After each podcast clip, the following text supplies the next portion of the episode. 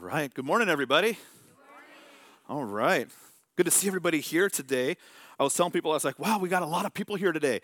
Should I be nervous or excited? I don't know. I'm more excited than anything else. I um, lo- love hanging out with people, love seeing you guys here, and I'm just excited for a fun day of celebrating with you and, and seeing what God's going to say to us. And, uh, and of course, it is Super Bowl Sunday. And I wanted to do something this morning. Now, this may seem like he's just trying to get votes, but I promise I was going to do this before I realized the Super Bowl was going to be on the same day as today. Believe it or not, when we planned the voting meeting, we actually planned it for today thinking the Super Bowl was last week. Not taking into account the NFL added a week on and everything got pushed back. So it was like, I, I had this great idea. Guys, let's do the vote, not on the Super Bowl. People are going to be busy, so let's do it after. And then we send the letters out, and like, Pastor Dustin, that's the Super Bowl. Man, so so I messed up. So I had this planned ahead of time. What I wanted to do, just something fun, is um, I, I, I, like you know this isn't really a competition, but but I like you know giving fun stuff away and having things. And I thought there's going to be a big game today and a lot of things going on. So I thought I'd do a little thing here in church where I just asked first one, two things. Does anybody have a birthday closest to today? Whoa, that hand shot up real fast. When is your birthday? uh, February 22nd. Is anybody's closer? Ooh, sorry, so close. Oh, over here was the 9th. Well, the 20th is closer to today than the 22nd. Abby, well, where's Abby? Oh, she's in the nursery, isn't she? She's in the nursery. Okay, well, so well, Abby can fight your little brother. I'm sorry. Um, Abby is in the nursery right now, so I have a gift card for Abby. Uh, just a fun $25 Visa gift card for Abby. Happy birthday, Abby. I will give this to you guys after. And then my second question was for a couple, does anybody have an anniversary closest to today? 21st. Today. Happy anniversary. the, the, same family got them both. So I have these for you guys. Like I'm not trying to buy votes, people. This was planned. Get these after shirts. These are for you guys. Um, happy anniversary to you too. That's super fun. Hope you guys have a fun day. I know you don't care about football, so you'll have fun doing something else. All right. Would you please uh, turn your Bibles to Second Kings? We're going to go through chapters 19 and 20 today. And as you're turning there, let me pray for us and, uh, and we'll get started. God, I thank you so much for today. I thank you for the chance we have to come, to gather, to celebrate, to have fun. God, and I pray that you speak to us all here today. God, uh, we're not here for ourselves. We're here for you because you've called us to be here and because we get this incredible privilege of serving, loving, and worshiping you. So, God, I ask today that you speak to everybody here and that we don't leave here the same. We leave because different because we had a genuine encounter with you. We thank you. We love you. And everybody said, Amen. Amen. All right. Now, oh, another thing. Some people asked me, they said, Why are you not wearing a 49er jersey? It is not because they're not playing today. I believe my very first Sunday with you guys was Super Bowl Sunday last year, and I did have 49er stuff with me. Um, this is actually my favorite team in all of sports world. I'm a huge Giants fan. And if you come into my office, you'll see uh, pictures where I proposed to Stephanie at the Giant Stadium, got it up on the board and stuff. So the Giants have a big place in my heart. So no, I did not fall off. I'm you know, still a Niner fan, but this is my number one team, the Giants. But we started a series last week. We talked about things God always does, and we talked about how God moves in the past in the same way that He moves a lot today. He's consistent in a lot of the things He does. And last week we talked about how God is always speaking to us even when we feel like we're not listening to him or we can't hear it, we talked about different things that could be blocking that. God is always speaking. And we talked about a lot of different ways in the Old Testament, how God spoke to people then and ways that he speaks to us now. And, um, and it's a lot, of, a lot of fun stuff that God does with us as he did then. And we talked about how God refers to himself the same way then as he does now. God is I am. He is the great I am, and that has not changed. That will never change. God doesn't change over time. But today we're going to talk about um, a different aspect of what God always does. But before I dive into that, I want to ask you a question, and I'll even say something that may seem a little weird, if I could get any weirder with you. I love getting the mail. Some people hate the mail, it's just junk. I love getting the mail. I love going to the mailbox. Um, you know, something we had to learn here in Washington is where we live. We're in a subdivision, so there's a big box, and we got to take our key to the separate mailbox that's not next to our house. But I love going to that box. I love opening and seeing what's in there. I, I anticipate things that are going to come, even if it is just junk. I, I like getting the mail. It's something that I enjoy to do. Now, like I said, not just even when a package is coming. I know when we know something is coming, then the anticipation really comes, right? That the package is coming. You, you know, we even though we have two-day shipping, we still look, is it here yet? Is it here yet? You know when it's gonna be here, but we look at that tracking number. How many stops? Amazon is eight stops, seven stops, six stops. We, we track it. We're obsessed with this sometimes. I love checking the mail. Now, just recently, Stephanie was anticipating something in the mail. And she was asking me, now we didn't have a tracking number for this, but she was asking me, is this coming yet? It, did you check the mail today? I check the mail every day. I don't know why I get asked that question. Did you check the mail today? Yes, I did. Is it in there? The mail's on the counter. It's not there. Did you check again? I, it, the mail only comes once a day. So, but I would get this question a lot. Did you check the mail? Did you check the mail? And I would reply, yes. It was only junk today. Yes, it was this. Yes, it was that, but it was not what you were looking for. And she would be, you know, groans like, oh, and I didn't even know exactly what she was waiting for, but it was just the question. Did you check? Did you check? Does it come? And what's funny is I'm pretty sure the UPS driver knows our house by heart, knows our names because of the amount of Amazon packages we have come to our house. I'm pretty sure they know.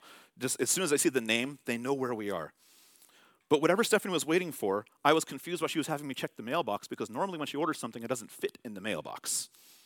It gets delivered to the porch, it's too big. But finally, it came. On Wednesday this past week, it was a wedding invitation. And we opened it and we got to, to be, was so happy. Now we're planning potentially, trying to find out if we can make it down to, to California to see our friend's wedding. But, but the, the thing of being invited, there's something special about being invited to something, isn't there? And that's one reason, it is another reason I like looking in the mail. I like these invitations and things when they come. I think there's huge power in an invitation. We, we can't discredit the power of asking someone to do something or inviting someone to be along or a part of something. That can mean something huge to people. There's power in invitations. Now, like you, our family receives invitations, either email or snail mail, but maybe it's one of these. Um, some of you guys, maybe if you have kids specifically, you'll get a birthday party invitation, right? Or um, your kid will come from school and say, Everyone in my class got this invitation, but a birthday party invitation um, extended to us or our kids. Um, I love going to uh, Aurora and Avery's friends' birthday parties. Just a fun time to connect with other parents. Uh, one of the parties was at a gymnastics bouncy place. So what did I get to do? Take off my shoes and jump all over the place and send kids sailing through the air. It was awesome. I love these parties. Or maybe it's an invitation to a wedding. I, I love going to weddings. I love what a wedding, what a, what a ceremony is, and seeing people uh, devote their lives with God to each other. I love wedding ceremonies we get to be a part of those. And it's uh, knowing that people have limited invitations to those. When you get invited to one, for me, it's special. I get to, I get to be a part of this when not everybody does. Makes me, you know, feels my ego a little bit, makes me feel good. But in some cases, we all get invitations that we don't like. We all, uh, throughout the course of our lives, will get multiple invitations to increase our debt. Those credit card applications, right? Man, they, they come and they come and they come. The same credit card company that I have right now still sends me applications. I'm like, you think someone would check that box? He's got one but we get those invitations. For us, those pretty much go immediately in the trash. But we get invitations all the time. But what I love about invitations is it means you've been thought of. Someone thought about you enough to send you something to say, hey, join me in this, be a part of this. And I think in Scripture, we have an incredible invitation that sometimes we don't capitalize on. We have an incredible invitation to pray. And when you think in the grand scheme of everything in the universe, we have the God, the creator of everything, specifically says, I want you, one of my seven billion people currently on earth. And if you want to do the number all throughout history, it's a much bigger number. But everyone here, I want you to pray. I invite you to be a part of what I'm doing. That is a very special invitation. A very special invitation. We get to be a part of God's story. Think about that. God invites us. The creator of the universe invites us. That's an amazing thought. He loves you so much to invite us, and he invites us to do a few things. One of these things he invites us to do is we get to communicate with him. We get to communicate with him. First Chronicles 16 8 says this Give thanks to the Lord, call upon his name. And the first step in communicating with God would be to do what? Say hi, right? At least start there. At least just take a moment say, Hi, God. Guarantee you he's already there waiting, listening for you. But have you ever passed somebody, you're walking along and you see somebody, you go, oh, hi, and maybe someone does one of these. they'll, look away and they'll walk away. You don't want to talk to that person. Or maybe you've done that to someone, like, hi, they didn't see me, they didn't see me, I didn't see them. I mean, I just, it, it doesn't feel great, right? Knowing someone is not inviting you to be a part of their conversation right there. Sometimes we can just keep on going. But I imagine God right there sometimes saying, you know, hey, good morning. But sometimes we pass by that invitation, don't we? We, we get out of bed, we start getting our day ready, and God's like, you know, hey, good morning. And there's like breakfast, coffee, newspaper, work, kids at school, gotta go. And we can miss that time it takes just to say, you know what, God, hi, good morning. Don't want to pass this invitation to just say hi right away. We can forget that each day is a new day. An invitation begins with this conversation with God. He invites us not just to communicate with Him, He invites us to know Him. Jeremiah 33 3 says, Call to me and I will answer you, and I will tell you great and hidden things that you have not known. That's great. God knows so much, and He wants us to know His heart. He wants us to get our hearts in alignment with His heart, but that's going to start with this invitation, or receiving this invitation to communicate with Him. He invites us to grow in our relationship with Him.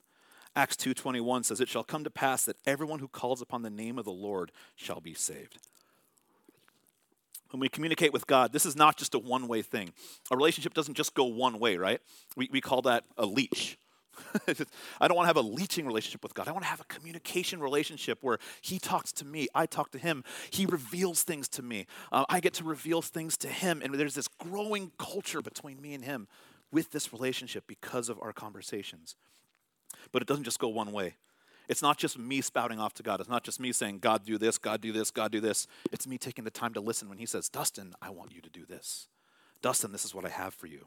It's a two way street. When this happens, this conversation grows, a relationship is born, it's fostered, it grows. And that ultimately, I learn how to fall more and more in love with Him because of this communication in this relationship. But it starts that invitation. And He started with a simple invitation all the way back in the Garden of Eden and then it eventually through the manifestation of Jesus. And now today, through his word, we have this invitation to pray.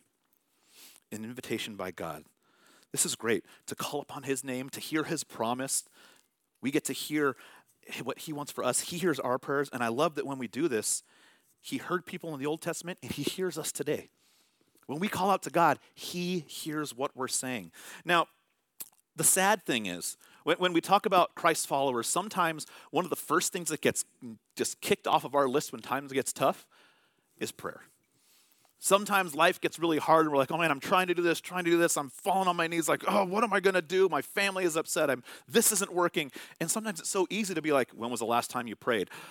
Oh, right should have been the first thing I did, right? But it's an easy thing that we, we skate over.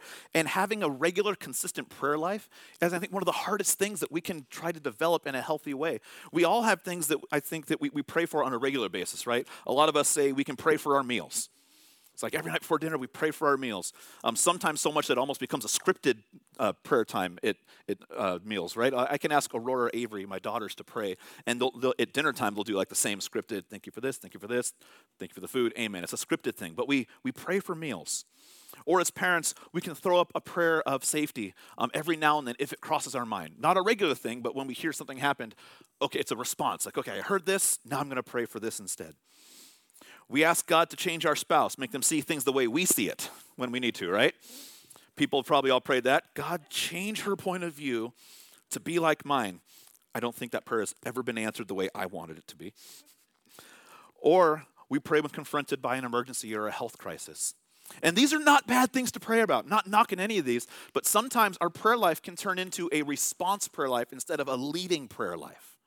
Instead of going before these problems, we start playing catch up because of things. But a regular practice of prayer, if we're honest, it's hard because we, we ask questions like this. When we say, I want to establish a genuine prayer life and communication with God, but then we have these questions What do I even pray for? If you sit down to pray, that question comes in What should I pray for? How long should I pray? Some people say, I feel like I prayed and it was two minutes and I felt good. I tell them, Great. Someone says, I, I prayed for 35 minutes and I feel good. It's like, that was great. But that's a question people will ask How long should I pray? Someone will ask, What do I need to pray for? Are there things that I should and shouldn't pray for? If God already knows what's going to happen, does it even matter? He already knows. Does it matter that I'm going to pray in the first place? And then the end all question I think I get so often from people that are in a hard time does God even hear my prayers? Does God even hear? I know I've asked that question personally when I'm praying for something and it's not working out the way I thought. I've asked that. It's like, God, can you even hear me right now? Does God even hear our prayers? We can look in Scripture and, and sometimes say, well, yes, he hears. Like, like Jeremiah 29 12 says, Then you will call on me and come and pray to me, and I will listen to you. So it's easy to look in Scripture, right, and say, well, yeah, Scripture says he answers our prayer, he hears us. Yes, he hears us. But then in our lives, when we're not getting the answers we want, we still ask the question, all right, I know it says you hear, but are you listening? What is going on? It's hard to be confident sometimes because our prayers aren't answered the way we want, and our prayer life doesn't turn into a prayer, it turns into a cry. Like, God, why? What is happening? Why are you not listening to me? And then sometimes you can have the fact that our minds can wander during prayer time. I know when I've talked with people about prayer, a hard thing for me to do is to stay focused. I'm the epitome of the dog in Up that sees the squirrel and goes after the squirrel. I do it all the time. Um, when, when Stephanie and I are talking about things at home, she'll start moving on. I go, wait a sec, let me finish this. Because if I don't stay focused, I'm going to wander and I'm not going to come back. Like my mind wanders too much. So sometimes saying, I'm going to set aside a certain amount of time to sit down and pray and I'm not going to get distracted, sometimes that can sound like torture on its own because your mind wanders or you're not patient enough to say, I'm just going to sit down and do this and wait. Because some people just want to do something. And it's not a bad thing. I mean, some people will say, you know, hey, we can pray, but I instead of praying, I want to do. And I think that's where we start getting the mix up. I think our prayer life requires a doing afterwards. But sometimes we can jump right to the doing and skip the prayer part. They go hand in hand. We can't just do without the prayer, and we can't just pray without the action. They combine in a way that is so good. But if we look at those wandering minds, the wanting to just do something about it, and on top of that, there is a spiritual force that does not want you to pray on top of that, these things can make it seem kind of daunting. Right? I, I, I believe that God is, I mean, definitely God is stronger than the devil. God is stronger than the enemy. But That doesn't mean the enemy doesn't want to interfere, doesn't want you to stumble. He'll do everything he can to get us to stumble. And the fact that knowing that he's out there and wanting me to fail, for some people, that can be a big hindrance, saying, you know what, I just think, I just think he's in the way. I don't want to give him too much credit because sometimes I think life just happens. I was talking to one person one time and they said, The devil's after me. My car won't start. And I, I said, Well, tell me what happened. Found out they hadn't changed their oil in six and a half years. Well, that's not the devil, that's just not maintenance, all right? Let's, let's not give him credit for something he didn't do. But know that God is bigger than him and he's not going to be able to block us when we make God the priority. And I hope today, when we go through this, we'll see the beauty of a God that we get to love, that we get to serve, who actively hears our cries, who actively hears our prayers. And this is not a tragedy that we have of talking to a God who's not going to pay, pay any attention to us. It's just the opposite. We have his full attention, and he does hear what we say. So 2 Kings 19 and 20 we're going to look at two prayers of King Hezekiah. Now, Hezekiah was the king of Judah at the time, and he was one of the few kings that he had a heart bent towards God. And if you look through scripture, you see a handful of kings that followed God and had a heart towards God, and then you see a whole lot of kings that caused a whole lot of problems. But Hezekiah, he's one of these kings who was following God. And he was following God in a day where there was evil and there were people outdoing one another, but Hezekiah was totally different. And listen to how he's described in 2 Kings 18, verses 5 through 6. He's 25 years old when he becomes the king, but it says this He trusted in the Lord, the God of Israel, so that there was none like him among the kings of Judah after him, nor among, among those who were before him. For he held fast to the Lord. He did not depart from following him, but he kept the commandments that the Lord commanded Moses. Now, we'll, we'll see why this is so important here in a few minutes because I do want you to see the character of Hezekiah. Before we go into how he prayed and what he prayed, we get to pick apart his character a little bit, and it's really, really cool. He had integrity. This king had faith. This king trusted God. He followed him wholeheartedly. This doesn't mean he was perfect. Nobody's perfect, except my wife. I love you. But Hezekiah had a bent towards God. Above all else, he wanted to follow God. The first part we'll read is in chapter 19. This had to do with a national crisis. And we, we can relate with national crises, right? There's you know, things happening this past couple years that we would say national crisis. If you're following what's happening in Ukraine overseas right now, national crisis. I haven't heard word from her, but I know uh, our missionary Tammy Swales, she's in Ukraine. I don't know where she is or what's going on right now, but pray for her because she is in the middle of a country in crisis. Hezekiah right now is a king of a country in a national crisis. The king of Assyria has decided he was going to invade. And the king of Assyria was a big, powerful dude with a big, powerful army. This was nothing they could just say, oh, well, we'll fight, we'll win, we're good. This was a scary time. And then we'll go to uh, chapter 20 for a second prayer, which regards a health crisis. But 2 Kings 19, it's a big chunk of scripture. Stick with me. Uh, 2 Kings 19, 14 to 20, we'll read uh, King Hezekiah's first prayer, and it says this Hezekiah received the letter from the hand of the messengers. The letter basically taunted Hezekiah and God himself. He was coming to destroy Jerusalem and read it.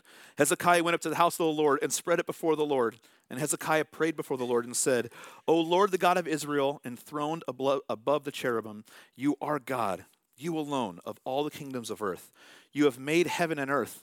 Incline your ear, O Lord, and hear. Open your eyes, O Lord, and see. Hear the words of the Sennacherib, which he has sent to mock the living God. Truly, O Lord, the kings of Assyria have laid waste to the nations and their lands, and have cast their gods into the fire, for they were not gods, but the work of men's hands, wood and stone. Therefore they were destroyed. So now, O Lord our God, save us, please, from this hand, that all kingdoms of earth may know you. O Lord, you, O Lord our God, and our God alone.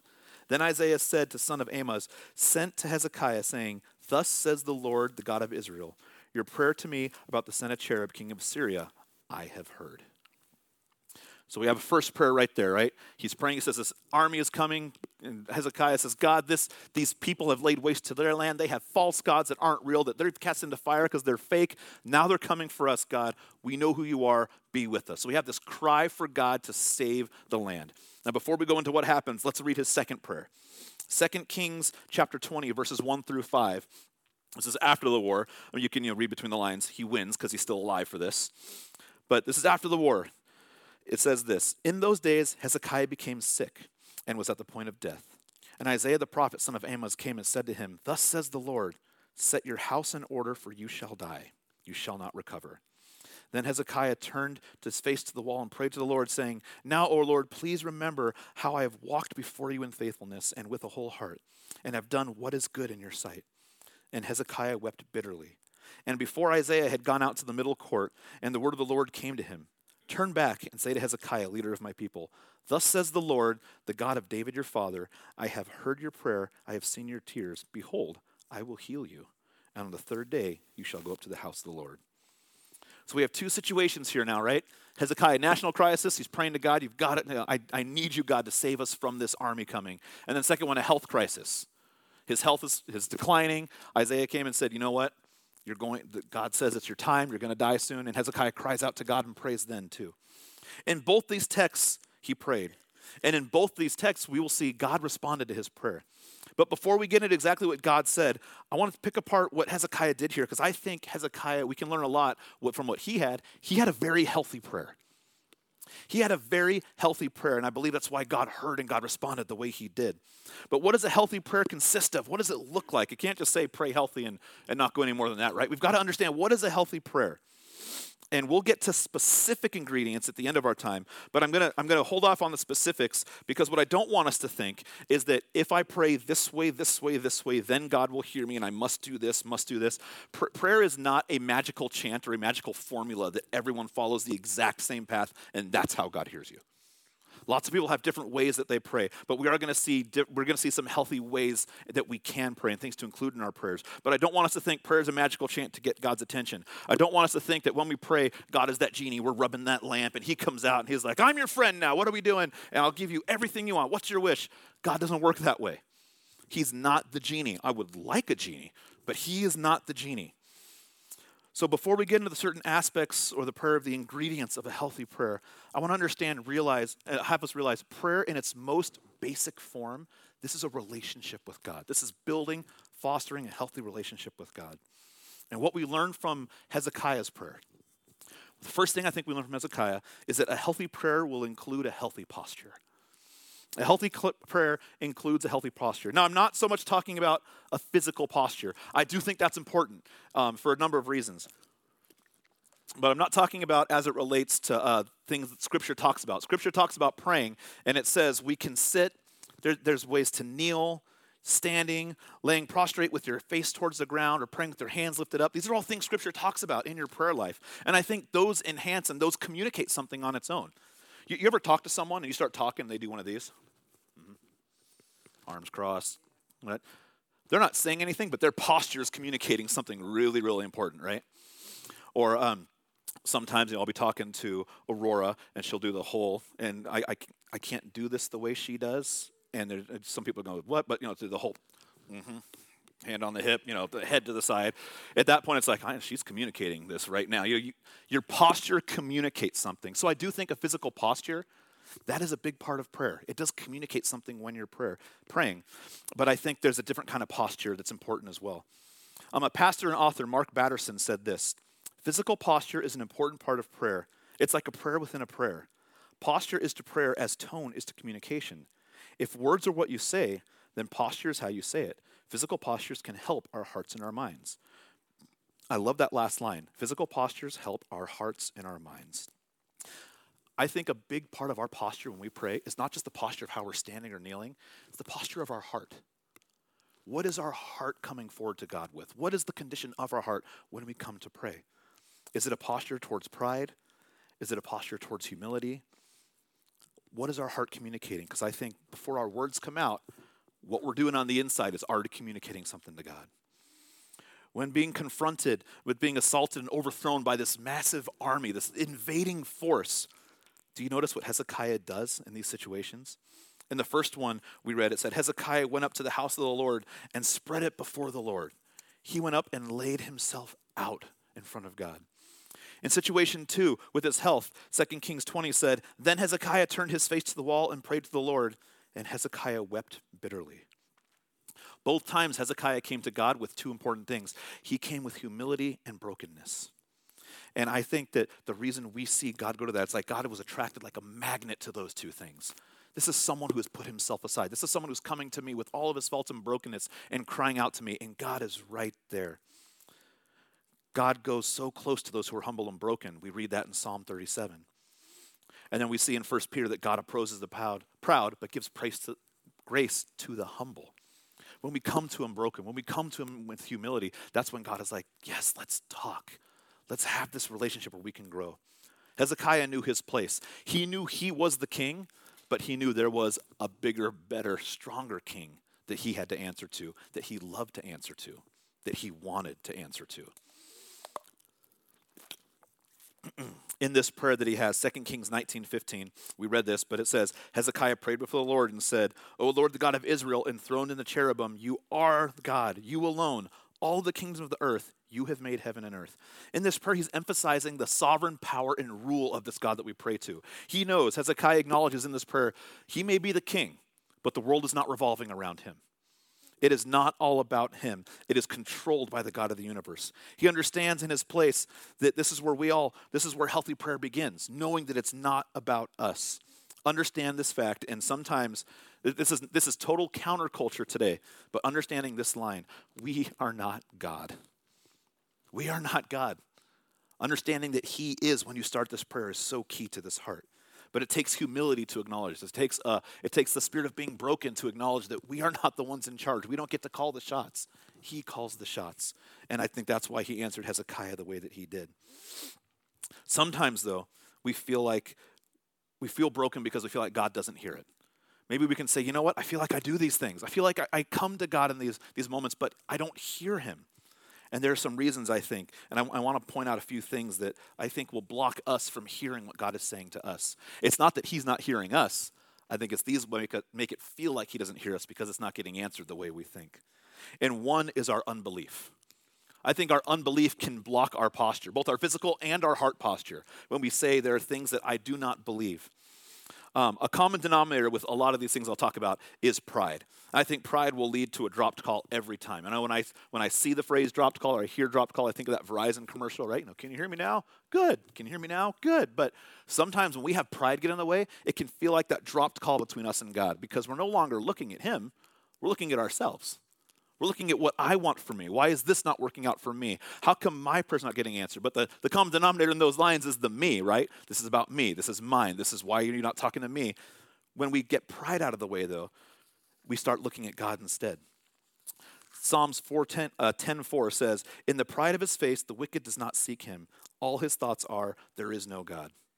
In the pride of his face, the wicked does not seek him. All of his thoughts are, There is no God. When why pray if you're going to say there's no God, right? But I love that this says pride leads to the unbelief in God. pride will literally get us to start thinking that we are our own gods, that we are the ones in charge, that He is not the one calling the shots, and that's not a good place to be. And I think when we say those things, then we say, well, God didn't hear my prayer. No, it's maybe not that He didn't hear you. He's not answering it the way you think because it's really not about what He wants for you, it's about what you want for you. James 1 6 through 8 says, But let him ask in faith, with no doubting, for the one who doubts is like a wave of the sea that is driven and tossed by the wind. For that person must not suppose that he will receive anything from the Lord. He is double minded, he's a double minded man, unstable in all his ways. And when we pray, we get to pray in belief.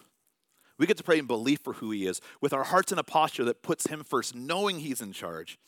And when we do that, that's when we can believe he's going to answer. Maybe not for the way we want, but he's going to answer the way that he wants because he knows what's best. But we get to pray believing in this God. We have, we have so much history in this book to show the proof and belief in who he is and what he says and how he's still faithful to this day. And we get to pray with that belief, not our belief, belief in him. A second is selfishness, another form of pride, being selfish, right? When we are asking God for, when we're selfish, it's not for His glory, for His will to be done, but we're, instead we're asking the God to do something for us. Do it for my glory, for the wrong reasons and the wrong motives. James 4 3 addresses this. He says, You ask and do not receive because you ask wrongly, to spend it on your own passions. I mean, when we do that, we're not praying as Jesus did. Remember, in Jesus' prayer, he said, Your will be done, your kingdom come. It wasn't a, it wasn't a hey, God, I know that, um, that you're in charge, but I want my will right now, my kingdom, make this about me. Jesus, it was exact opposite. Your kingdom, your will. It takes you out of the equation and allows God to work in you and through you instead. Sometimes we feel like our prayer is not responded to, but it may be because our self, our own selfishness can be at the core of our prayer. A third one is disobedience. This could be another form of pride, right? What does the Bible say about disobedience as it relates to prayer? Isaiah 59 says, Behold, the Lord's hand is not shortened, that it cannot save, or his ear dull, that it cannot hear. But your iniquities have made a separation between you and your God, and your sins have hidden his face from you, so that he does not hear. I think sometimes when we, when we choose to live in habitual sin, that can lead to a dropped call, feels like almost every single time. We have this invitation to call upon God, but that doesn't mean we get to just genie him up whenever we want in the middle of what we're doing and keep doing what we're doing. He's saying, I want a heart change. I want your posture. It's going to be different because I want what's inside, not just your own. I'm going to do whatever I want and still have you do what I want as well. That's not the way we pray. We pray for his kingdom, and we've got to understand sometimes our own sin, the things we're living in, needs to be addressed. I know we had a our, the last prayer night we had in January. One of the first things we did, I said, you know what, guys, before we even dive into this, let's jump into a time where we're just going to open ourselves up. If there's something you need to confess to God right now, man, now's the time to just between you and God confess it. You got to get something right, get it right, because I don't want anything blocking this communication. I don't want anything that we're we're hiding from God, which is a funny thought because you know He knows it anyways, right? but I don't want to think that we're hiding something from Him to cause a block in our communication with Him. Be open, confess things that we have to confess. Another one is fractured relationships. Man, Matthew uh, 5:23 says this. So if you are offering your gift at the altar and there remember that your brother has something against you, leave your gift there before the altar and go. First be reconciled with your brother and then come offer your gift. Then Mark 11:25 says, "Whenever you stand praying, forgive if you have anything against anyone so that your Father who is in heaven may forgive you as your trespass." I love that God's saying, Hey, I know you want to be right with me, but you know what I really want to? I want you to be right with other people. I don't want you coming to me totally bitter and broken and angry. Make things right with each other. Make things right. Life is too short to hold these grudges. If there's something not okay, make it right. Sometimes when I say this, you know, some people will say, Yeah, that's an amen, or someone will go, That's an oh no. There's people that make us mad. We don't want to make it right, right? I know that um, I shared with my men's uh, morning prayer group that there was actually someone who was significant in my life who wronged me many, many, many years ago. And I haven't talked to this person in many, many, many years. Just circumstances and jobs and life took us separate ways. But looking back at it, I was like, you know, I never forgave this person.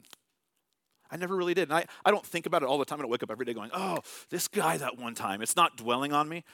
But when his name or when a situation comes up where I think about him, I realize it starts to stir in me. Like, you know what? I do have something against this person that I've never addressed. And I was challenged to talk to him. So I haven't heard back yet, but I reached out. And can I tell you, the weight that was just off when I reached out was phenomenal. I know that even if even if this person never replies to me, I know that I'm on my part I did my best to make it right.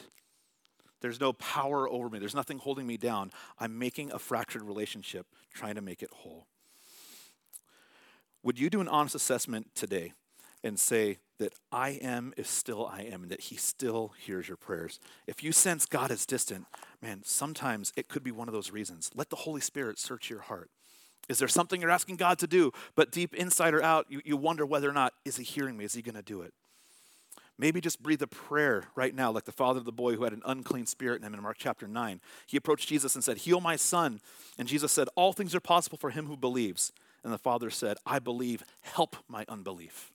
He called out and said, God, I'm struggling here. Please help me. Maybe you need to pray and ask God uh, to give you a desire for his will over your will. Maybe you say, that, That's what it is. God, you know what? I need you to really help me see your ways, not my ways. And that's a totally great thing to ask. It puts our heart in the right posture. Maybe it's a confession of sin. Maybe it's a fractured relationship. Maybe there's distance between you and your parents, or you and a child, or, or you and someone in your life that you say, hey, this is fractured. And maybe you just need to take every step you can. Not saying that whatever, whenever you say something, they are going to reciprocate the way you want, but at least we can take an action to say, you know what, God, I'm going and laying it all out to heal this relationship. I know, I know we're not perfect, and I don't think God is looking for us to be perfect, but He's looking for those of us to display a continual posture of humility and brokenness to Him.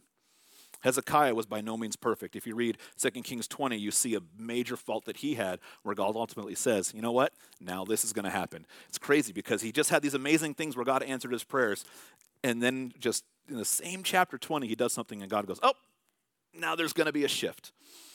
But in 2 Kings 18, it said this Recall what we said about his character. He trusted in the Lord, the God of Israel, so that there was none like him among all the kings of Judah after him, and none who were before him.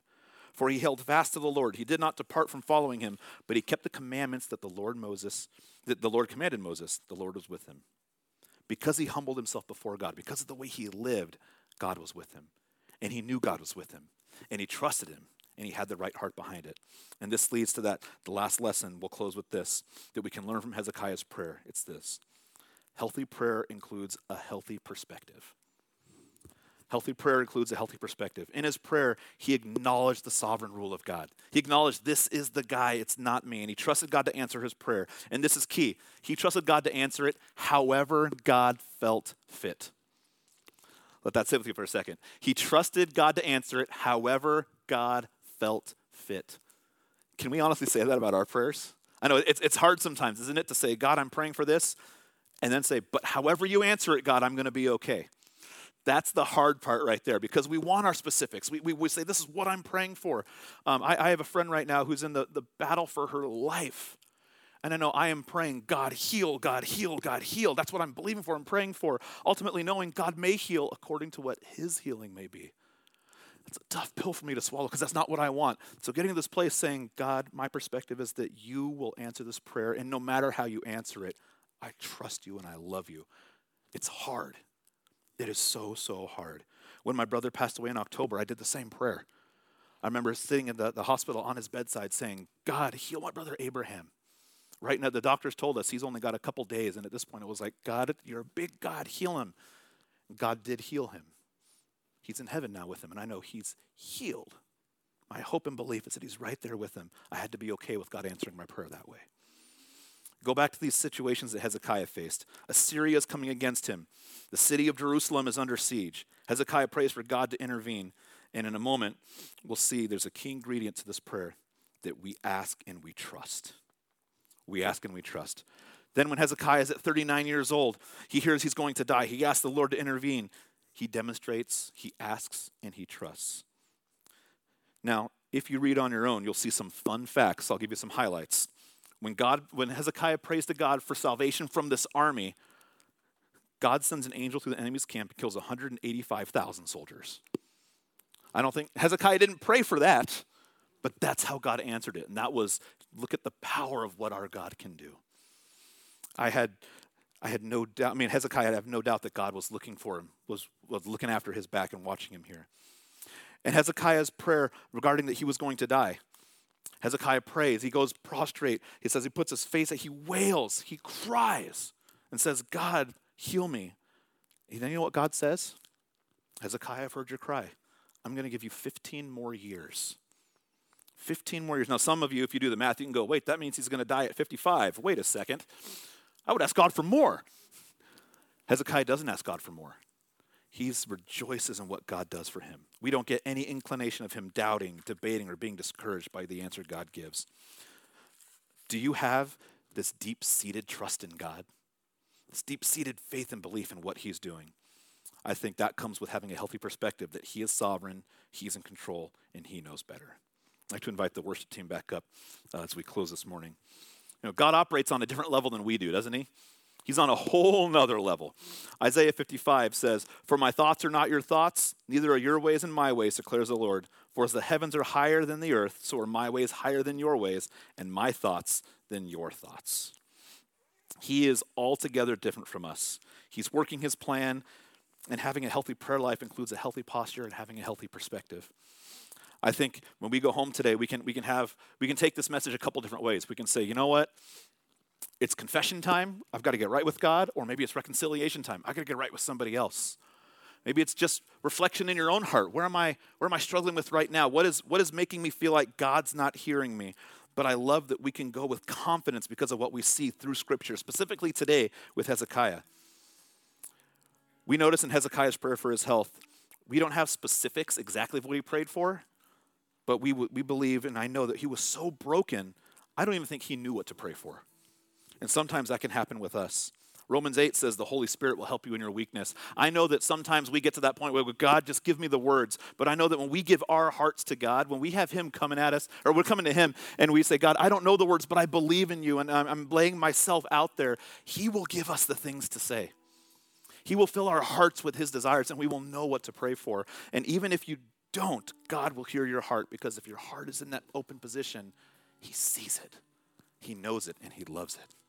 Would you stand with me? Know this the Holy Spirit helps us in our weaknesses. He's there for us. When we don't know what to say, He says it. He's our ultimate helper. And despite what we're going through, despite how hard it can feel sometimes, know that God always hears you. And not only does he always hear you, I scripture says God is for you, not against you. God is for you. Everyone say, God is for me. I know it can be kind of cheesy. Say, you know, I'd say, I'm going to say something, you say it back, but I believe in this so strongly. Say it again God is for me. Say, God hears me. Now, don't just leave those statements here today. When you go home, know God is for you, He hears you, and He wants nothing less than your whole heart. Amen? God, you are so good. I thank you that you're for us, not against us. I thank you that you hear us. And God, I pray that for all of us today, we go home, we do some examining in our lives, God. We, we lay ourselves before you. We come to you with humility. We come to you with love, knowing that you love us so much, and we are able to know that when we cry, you hear us. When we cheer, you hear us, God. When we pray, when we reach out, you always hear us. God, I pray that that never leaves our minds and we live on that and that confidently every day. We thank you. We love you. And everybody said, Amen. Amen.